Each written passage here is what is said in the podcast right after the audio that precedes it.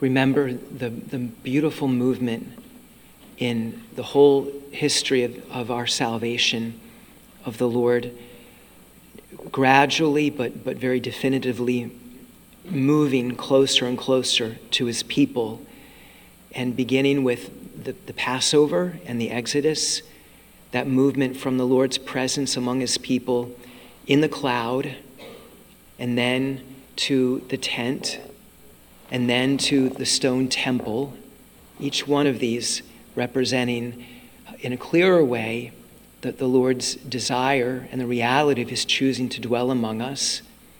And then in the incarnation, his dwelling among us in the flesh of his own Son, as we hear in the gospel today.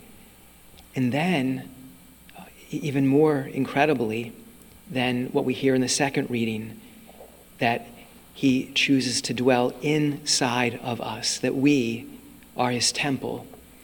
This is such an incredible movement that we can see unfold in Scripture. Today I think about when I first started my studies in Rome, and all of the first times that I would go into one of the great magnificent basilicas there. St. John Lateran, certainly one of them, St. Peter's, another. When you walk in and your breath is just taken away by the sheer beauty of the space. It's not just that they're big. You can walk into a warehouse and not have your breath taken away. But it's the form, it's the beauty, it's the colors, it's the richness of the things that adorn the church, the basilica. From the Lord's point of view today, what he is reminding us of, what he wants us to know, is that, and this is for real, and it takes faith to really, I think, really appreciate it. But when the Lord looks at you, you take his breath away. He's made you his temple, and you're not a warehouse. You are a temple of the most magnificent beauty. We don't fully see it now. We will in heaven.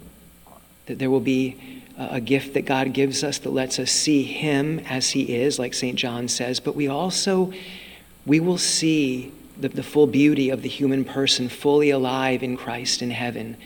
And a lot of the saints have talked about what will it be like to see the full radiance of the holiness of the Mother of God. But even that is just a share in the glory of God that in some way we get to see, but we will know the truth of ourselves there as well.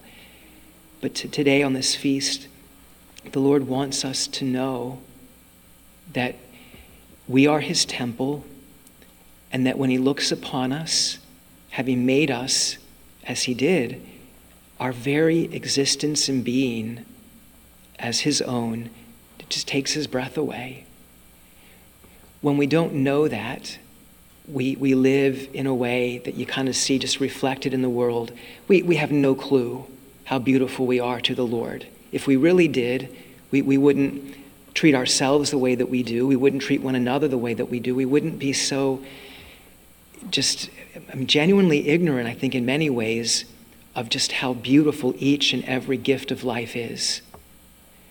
So today, on this feast of the building, St. John Lateran, but the scriptures pointing us really back to us as the temple, let's pray for that gift of healing in us. And there are people in your life, and certainly among a lot of our youth and our young adults, who especially are in need of healing from the Lord to be awakened to their full beauty. So if there's someone in particular in your life that is in need of that, let's pray for them. Let's bring them to the Lord's altar today, even as we pray that we would come to just a deeper and more passionate understanding of who the Lord has made us to be, and that might lead us to live differently because he has made us his own temple.